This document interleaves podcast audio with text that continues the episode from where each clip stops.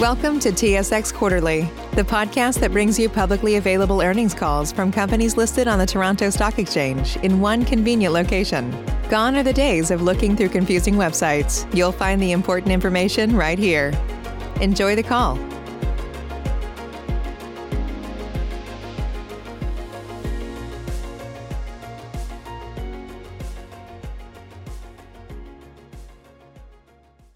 Afternoon. My name is Buena, and I will be your conference operator today. I would like to welcome everyone to the Aptose Biosciences conference call for third quarter ended September 30, 2021. At this time, all participants are in a listen-only mode. After the speaker's remarks, there will be a question-and-answer session. If you would like to ask a question during this time, simply press star followed by the number one on your telephone keypad. If you would like to withdraw a question, press the pound key. Thank you. As a reminder, this conference call may be recorded. I would like to introduce Ms. Susan Pietropaolo. Please go ahead. Thank you, Buena.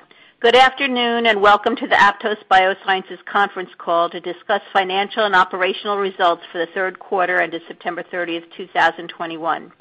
Joining me on today's call are Dr. William G. Rice, Chairman, President, and CEO, Dr. Yoty Marango, Senior Vice President, Chief Financial Officer, and Chief Business Officer, and Dr. Rafael Behar, Senior Vice President, Chief Medical Officer.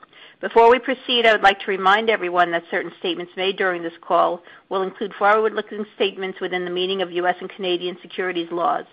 Forward-looking statements reflect Aptose's current expectations regarding future events but are not guarantees of performance, and it is possible that actual results and performance could differ materially from these stated expectations. They involve known and unknown risks, uncertainties, and assumptions that may cause actual results, performance, and achievement to differ materially from those expressed. To learn more about these risks and uncertainties, please read the risk factors set forth in Aptose's most recent annual report on Form 10-K and SEC and SEDAR filings. All forward-looking statements made during this call speak only as of the date they are made. Aptose undertakes no obligation to revise or update the statements to reflect events or circumstances after the date of this call, except as required by law. I will now turn the call over to Dr. Rice, Chairman, President, and CEO of Aptose Biosciences. Dr. Rice? Thank you, Susan. I'd like to welcome everyone to our call for the third quarter ended September 30, 2021. Today, I want to spotlight the actions we've taken during the past quarter and over the entire year to build value in Aptose, a company focused on the effective treatment of hematologic malignancies and a company with expertise in kinase inhibitors and with an expanded team to develop them. This includes a look at our newest program, HM43239, or just 239, an oral once-daily myeloid kinome inhibitor that already has delivered multiple complete responses in a broad spectrum of AML patients, and for which just last week we announced an exclusive global license agreement with the Hanmi Pharmaceutical Company. We also will provide an update on luxeptinib, or just LUX, our oral, highly potent, non-covalent kinase inhibitor with dual activity as a myeloid kinome inhibitor and a lymphoid kinome inhibitor. And we will address what this latest transaction with 239 means for LUX. From an investment and catalyst thesis, 239 added a more advanced de-risked asset with proven clinical activity to our portfolio, a molecule that dramatically increases the probability of success for our therapeutic pipeline. And we believe this deal increases significantly the overall value of Aptose by any rational measure. 239 is not a sudden revelation to us. As a matter of course, in our proactive business development efforts and our heme focus, we continue to evaluate many compounds, even molecules at very early stages, as evidenced by our agreement with Crystal Genomics for LUX. We developed a relationship with the Hanmi team some time ago, and all the while we've been watching 239 and moving toward a partnership as the clinical validation data began to emerge over the past 12 months.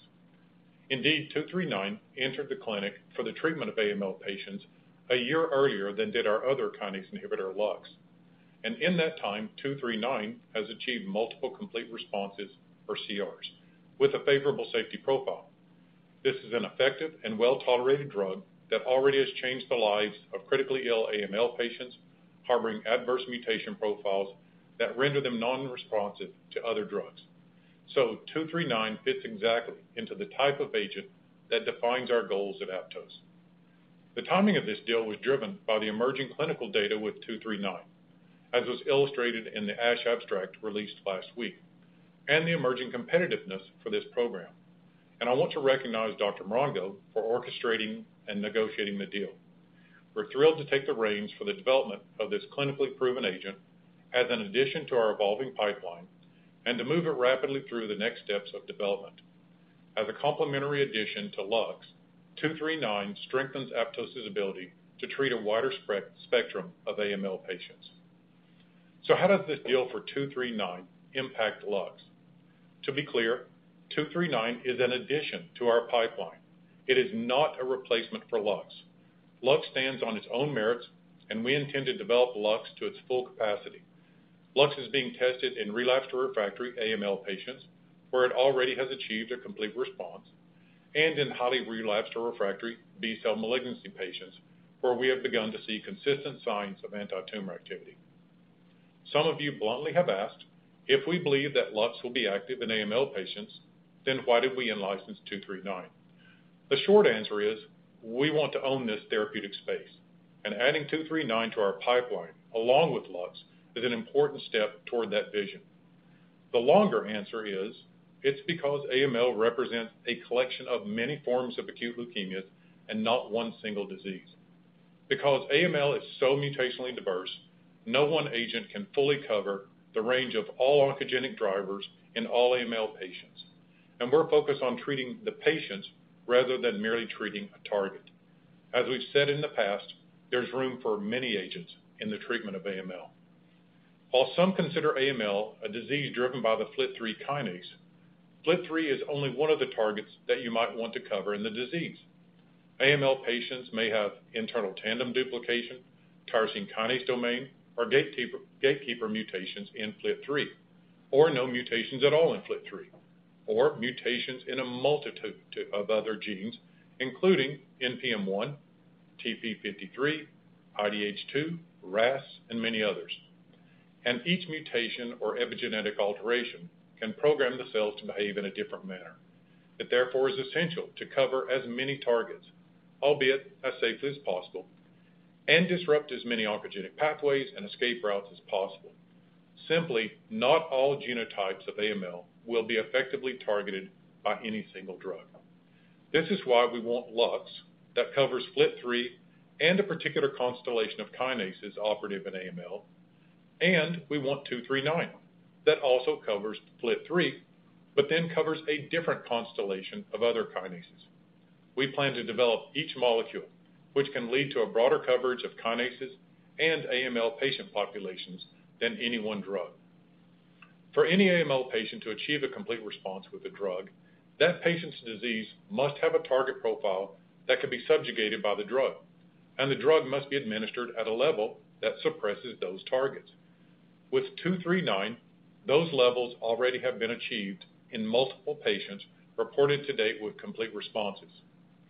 While we already have achieved therapeutically active levels with 239, LUX is earlier in development for AML, yet we already have reported one durable complete response with LUX in an AML patient.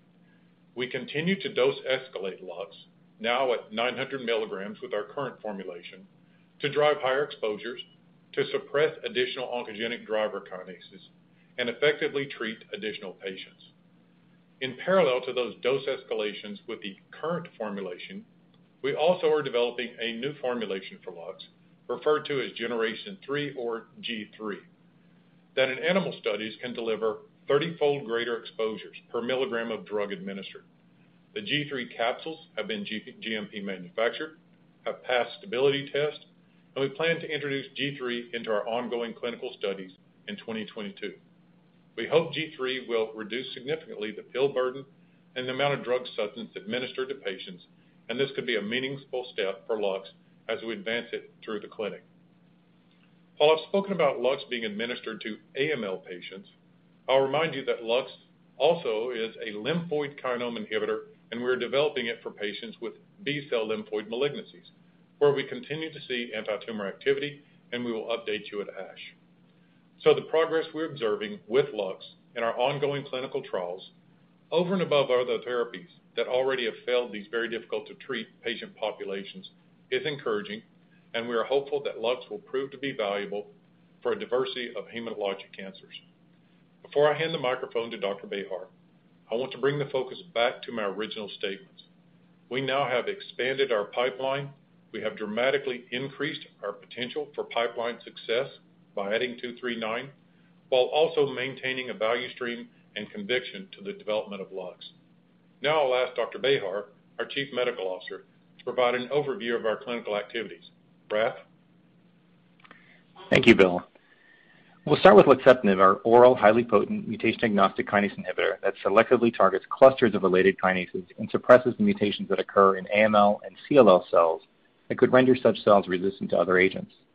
Thus far, LUX has been shown to target the primary drivers of B-cell malignancies and AML, including BTK and FLT3, with a precision that avoids known targets such as TEC, EGFR, and ERBB2, which are often associated with toxicity.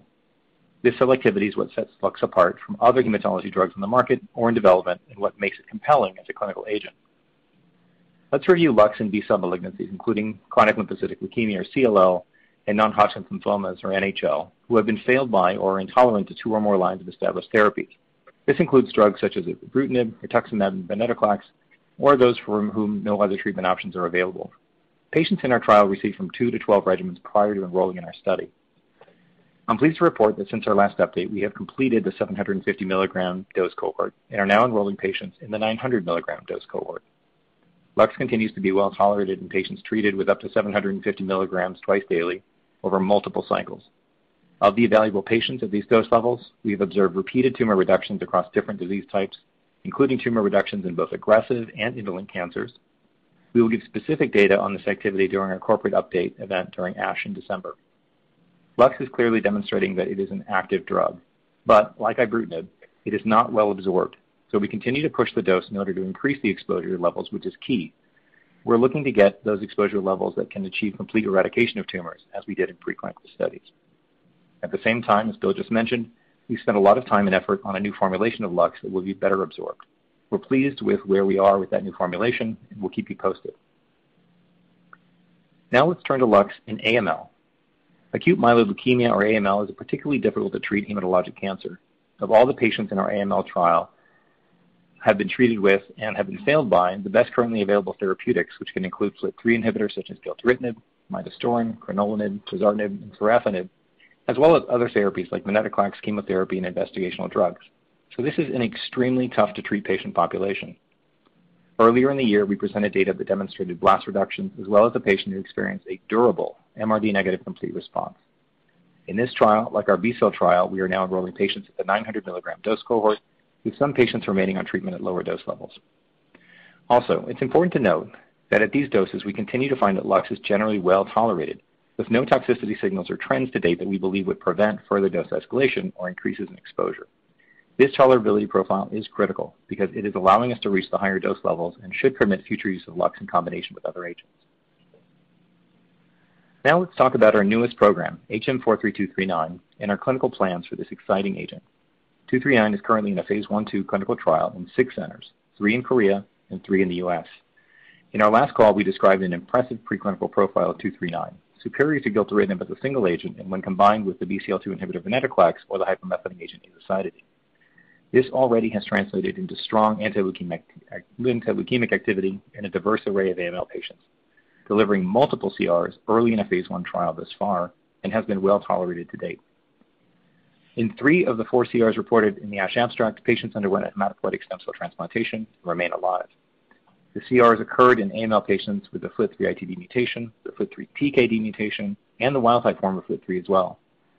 The AML in these patients harbored additional mutations in NPM1, TP53, NRAS, IDH2, and other important key drivers of AML.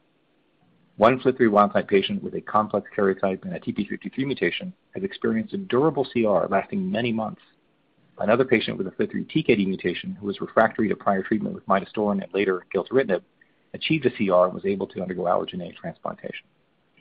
To summarize, at an early dose level, 239 has shown broad activity across several major AML genotypes, representing a potentially genotype-agnostic agent. A potential minimum therapeutically effective dose has already been identified. However, because of the favorable safety profile to date, we are exploring higher doses. The trial has cleared the 120 mg dose level and recently cleared the 160 mg dose cohort with no dose-limiting toxicities, and patients now are being enrolled in the 200 mg dosing cohort. Based on the strong signals already seen to date, as well as new lessons from these later cohorts, we plan to move aggressively towards registration-directed development. This includes ongoing studies of 239 as a single agent in particularly difficult to treat patient populations or those with genetic markers of response, as well as combination studies that would allow 239 to complement existing therapies and move into earlier lines of treatment. Last week, we distributed a press release on the ASH abstracts that were accepted for presentation in December, which include an oral presentation on clinical results for HM43239 and poster presentations on LUX in B-cell malignancies and in AML, as well as a poster on APTO-253, our MYC repressor. Because of submission cutoff dates, the LUX abstracts in particular were largely based on previously announced data. The actual posters will contain some incremental data, and our planned corporate event will bring you up to date on our more recent data in all of our ongoing studies. We are pleased by the progress across our clinical programs in that the safety and tolerability of all our drug candidates, LUX, 239, and APTO-253, are allowing dose escalation in all of our ongoing trials. As we treat more patients at higher doses, we are generating additional pharmacokinetic and pharmacodynamic data that we look forward to providing in further updates at the ASH meeting later this year.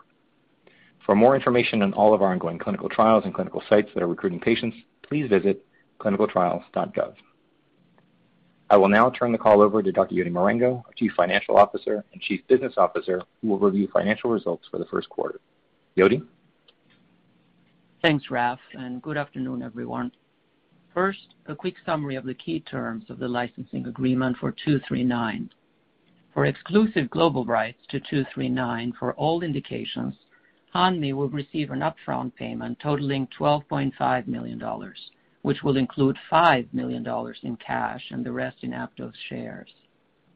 Hanmi will also receive up to $407.5 million in future milestone payments contingent upon the achievement of certain clinical, regulatory, and sales milestones across several potential indications, as well as tiered royalties on net sales.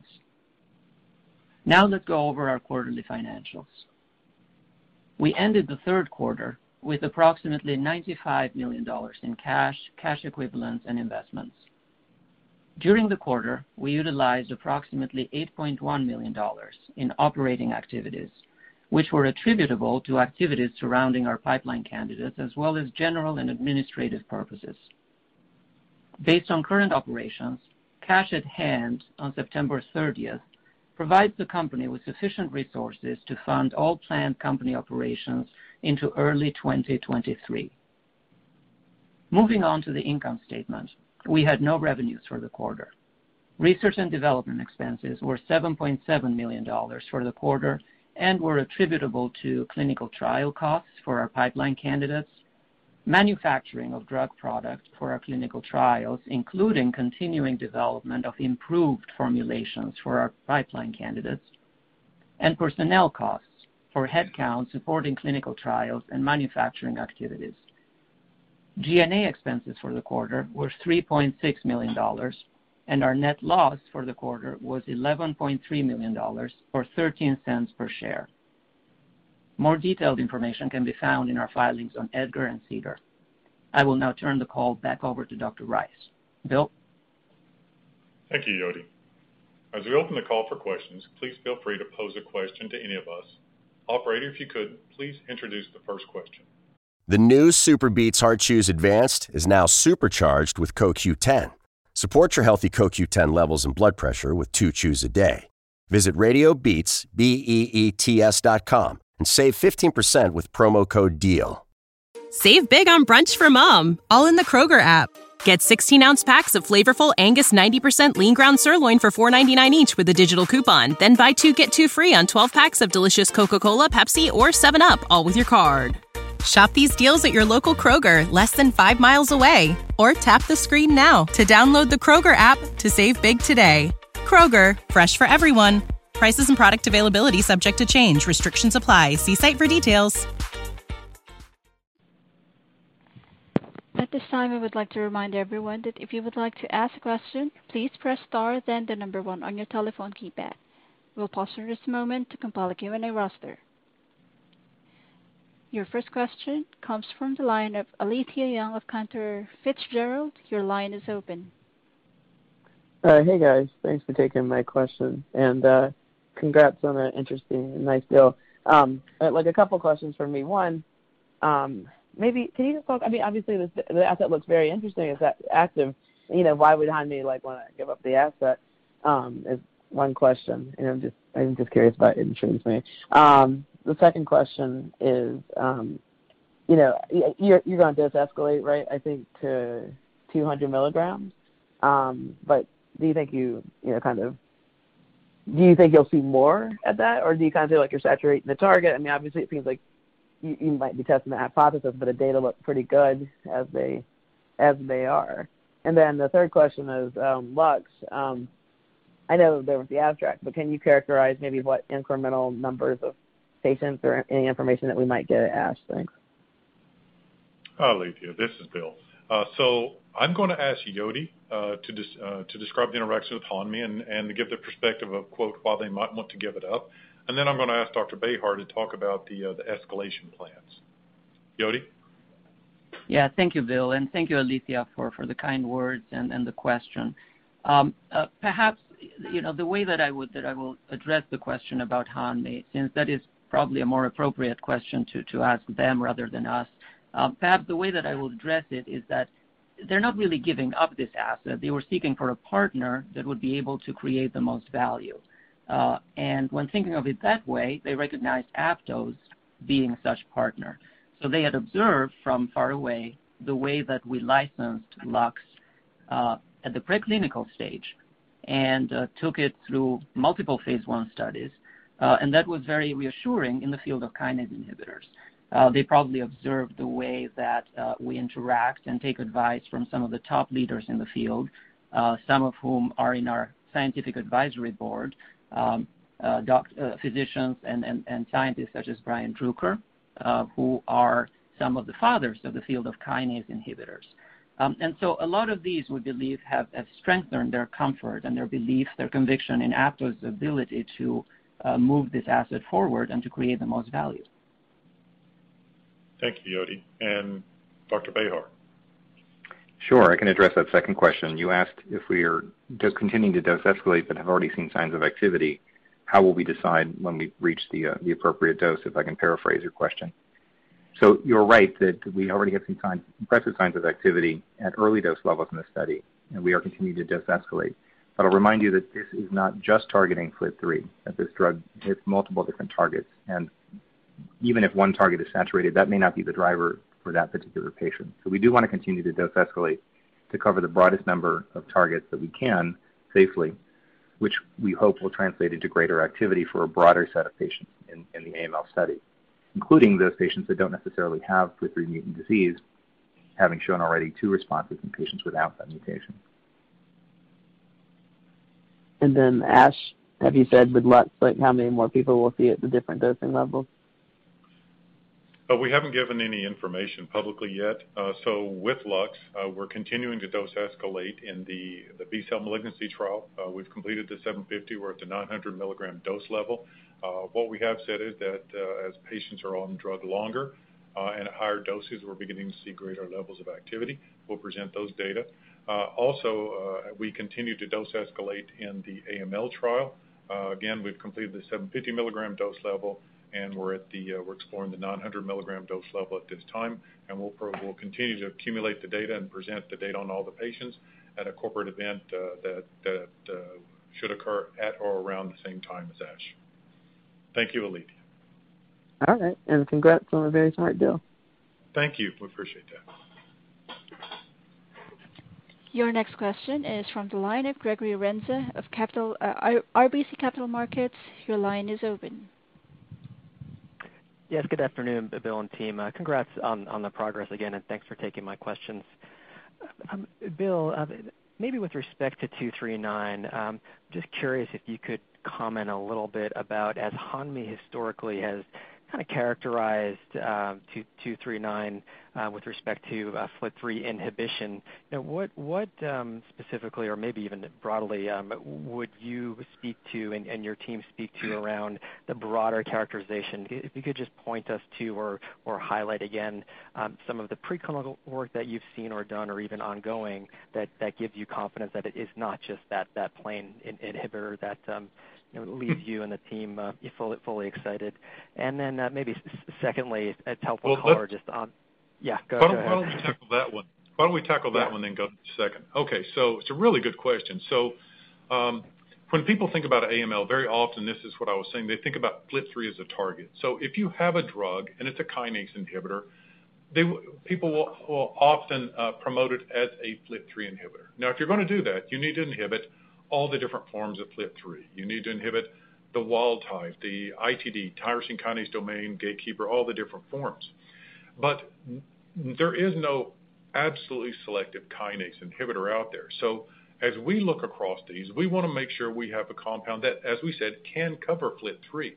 But We also look at that broader kinome that they're inhibiting. And if this drug is being directed toward AML, we wanna make sure that they're hitting, we call it a myeloid kinome constellation of kinases.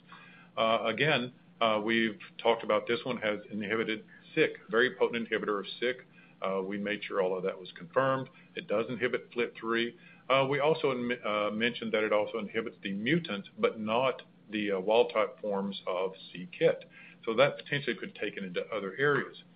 But what I would say is, all of these kinase inhibitors will inhibit a different constellation. The most important aspect here is in preclinical studies, when they put it in various animal models, it outcompeted gilteritinib in a variety of different uh, animal models in which the AML cells had mutations in FLT3 or wild type FLT3. Uh, it also worked uh, in um, combination very well in combination with other drugs without inducing additional toxicity, uh, the hypomethylating agents, venetoclax, as well as other agents. So it was those early preclinical data, and even in uh, AML cells that had even other mutations where drugs can't uh, work that well. And those strong preclinical data then have been translated into the clinic with humans. So what's absolutely most important is that we see those strong preclinical data and then see the data beginning to emerge as you get into the therapeutic uh, uh, levels in humans, and they've seen the broad activity in humans. So whatever that constellation of kinases is, we like it. It's the appropriate set of kinases for a broad set of AML patients. None of them will cover all AML patients, but we really like this constellation and where we're seeing the broad activity in patients. Okay, so question number two. Actually, Bill, I think you've even answered my follow-ups. That's super helpful. Wow. Uh, we're looking forward to ASH. Thanks again. Thanks so much, Greg, for being on here. Your next question is from Joe Pantginis of H.C. Wainwright. Your line is open. Hey, guys. Good afternoon. Thanks for taking the question. Uh, I have a logistical question and a corporate question. First, uh, Bill, when you were discussing the uh, G3 formulation for LUX, I guess, can you describe um, the process that will be required to get it included into studies? Do you have to do a separate bridging study first, or do you think you'll just be able to start dosing within the current? Hi, Joe. Thanks for being on here. Really good question. So this is quite a different formulation. So when we had G2, that was just uh, machine filled versus hand filled as the original G1 formulation.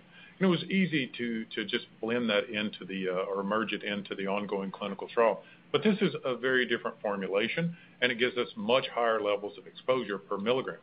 So the process is you must uh, understand what it's doing in various animal models. We've done that. Um, Single dose uh, acute dose toxicity, seven-day dosing, 28-day dosing. We've actually completed all the 28-day GLP tox studies uh, in rats and in dogs. We don't have the reports yet, but that's been completed.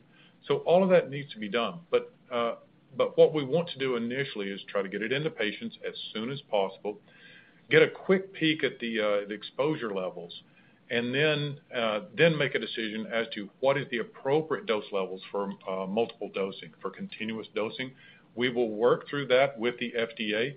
Again, part of the process is making sure that you work appropriately with the regulatory agency, have a plan, how you're gonna get it into humans, present it to them, uh, execute accordingly, and then go back to them and work through this. So uh it's been a long process to get here. It's taken many, many months and much, much effort to identify this one. We're very hopeful for this uh, formulation. It's the first one we've been willing to speak about. Okay, so that's the high level on G3. Uh, and Then you said you had a corporate question. Yes, thanks. And that was very helpful. Um, so I guess, look, obviously you've had a lot of, um, you know, nice hires over the last, uh, you know, several months and even recently. So I guess when you look at the corporate plans for the company, you know, where do you feel you are right now? Are you right-sized at this point? Or, you know, do you anticipate, you know, future growth with regard to uh, certain positions and how we could link that also to potential manufacturing needs? Uh, again, very good question, very insightful. So yes, we have been expanding the company, trying to bring on the the experienced skill sets that would allow us that would allow us to to develop a multitude of molecules. Uh we uh, again we wanna focus in hematology, we wanna focus on kinase inhibitors, and we wanna have multiple drugs to move forward uh, across heme malignancies, both AML as well as the lymphoid malignancies. So just as we brought in Dr. Bejar uh, to drive us forward. Now we have uh, Vice President Regulatory, Finance, Operations, ClinOps, CMC. Uh, so all of these key areas. So right now we have um, the vast majority of key hires that we need. I'm not going to preempt any additional hires that we may want to look at into the near future. But the great part is we've been able to gradually build a team, the right people at the right time. It's a great mix of the right people. And now we have the ability to not only execute on the luxeptinib, but also now to bring on this new molecule and make sure we don't have any missteps there. So yes, we'll continue to grow as appropriate. You don't wanna waste money, but you wanna make sure you have those skill sets at the right time. So Jodi, did you want to add anything to that? No, nothing to add. Thank you, Joe. Yes. Thank you, Joe. Thanks, guys. Sure. Thanks. Your next question is from Matt Biegler of Oppenheimer. Your line is open. Hey, guys. Thanks for the um, question. Bill, you kinda touched on this a little bit in a prior question, but I just kinda wanna ask you point blank, what do you think is attributing the uh, 239's activity in FLT3 wild type patients? Um, that's pretty mm-hmm. impressive. And do you think, I mean, are you guys considering a mutation agnostic label at this point, or is it kind of uh, too soon to tell? Uh so I'm not gonna go into every potential kinase that this hits or doesn't hit. Um so we did mention that this drug potently inhibits the wild type FLT3. So In some of these patients that have, we'll call it unmutated FLT3, you may actually have overexpression of the wild type FLT3 that's sensitive to a FLT3 inhibitor if your drug actually is potent on the wild type. Uh, often you will also get overexpression of the ligand in the bone marrow that binds to FLT3. and so In this case, having the ability to inhibit the wild type FLT3 is very important. Uh, but also as you look inside the cell, you're able to see a variety of pathways that are inhibited. We mentioned Syk. We're able to watch the Syk pathway be inhibited, the phospho-Syk. Downstream, where you have the the STAT pathways, the ERK pathways, and a variety of these. So we've actually been even though this this drug we we just licensed it this past week, we've been looking at it inside the cell already to try to understand all these different pathways. And what I will tell you is every AML cell that you look at has a different set of pathways and and, uh, and different redundancies. And you just need to hit as many of those as you can, but not hit the safety targets. And this hits enough of those of the key ones to have broad activity. Uh and so we're very happy with that. Now, in terms of the label, um, again, we're very early in phase I. We're thrilled with the activity we've seen. Um, you know, as Dr. Bejar mentioned, uh, a couple of the patients, uh, the activity, some of these were FLT3 mutated. I mentioned one that had uh, failed the other TKIs. If you've got a drug that can inhibit various Uh, that can act on patients who have failed other TKIs, patients uh, even in wild type that have failed uh, some of these other mutations that other drugs have not been able to address. So we believe there are multiple paths for single agent development as well as combination. So that was long-winded, but Dr. Bejar, did you want to add anything to that at this point? No, I think you nailed it exactly. There are multiple pathways, including wild-type pathways that are operable in AML, and and the drug that has activity against the wild-type form of FLT3 could have activity there as well as the other targets that it hits. Yeah, that makes sense. Definitely looking forward to seeing um, that kind of profile uh, when it's presented.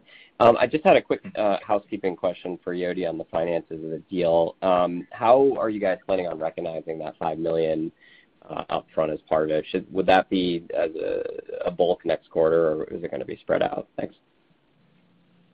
Yeah. Thank you, Matt, for the question. So uh we reported, and just to give you a larger frame here, we reported our cash balance today was 95 million as of September 30th. That does not include the cash component of the upfront payment to Hanmi, which was $5 million. That amount will be paid within this calendar year, Uh, as you will also find in the full license agreement that is uh, filed uh, on EDGAR. Thank you. Thanks, guys. Yeah. Thank you, Matt.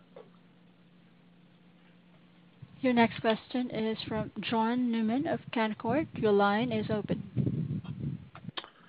Hi, guys. Thanks for the question, and um, congrats on an interesting deal here, certainly.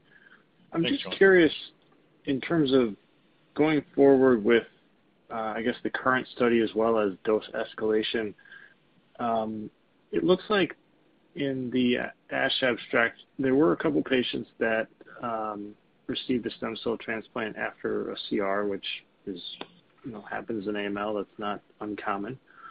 Um, just curious in terms of the way that you would like to conduct the study at some of the higher doses, if you would look to Um, sort of establish a framework where doctors would be encouraged to put patients in a stem cell transplant if they achieve CR, or um, if if they wouldn't, or if you would just leave it up to them. Just kinda curious as to how you're looking at that. All right. Thanks, John. Uh, appreciate you coming on. So I'm gonna give just a very broad statement, and then I'm gonna ask Dr. Bejar to jump in.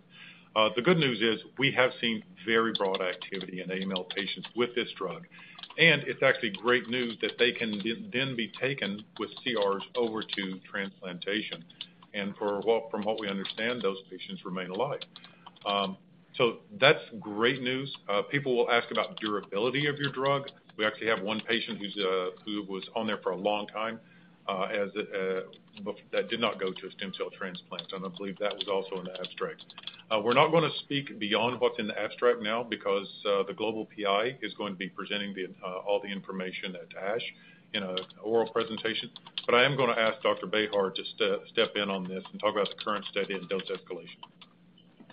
Yeah. Thanks, Bill. You're exactly right. I think when we have an AML study in a relapsed refractory population, if you have the ability to to put that person into remission and take them to transplant, from a clinical perspective, that's an absolute win.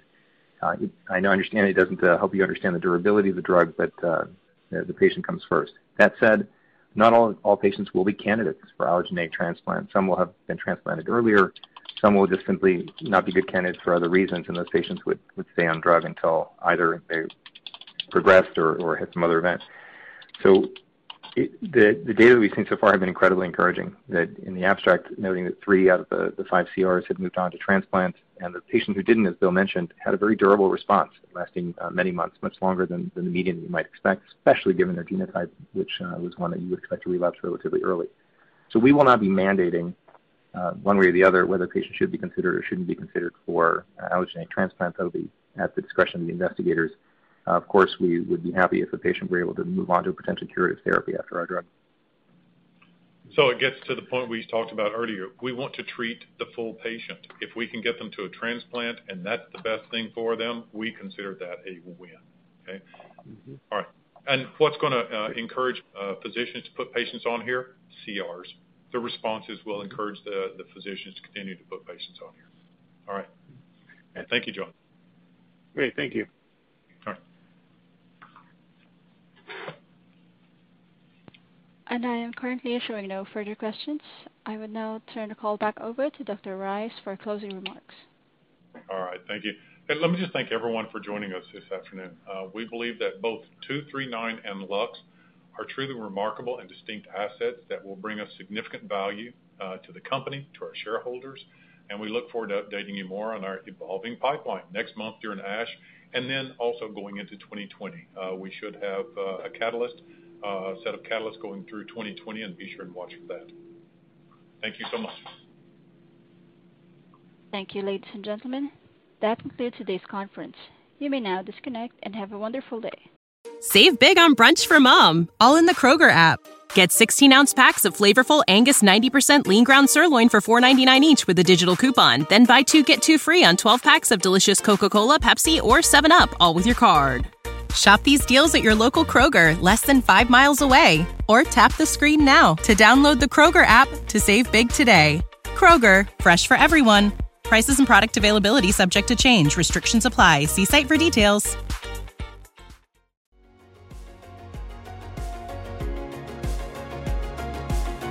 Thank you for listening to TSX Quarterly. If you enjoyed the cast, remember to leave a good rating.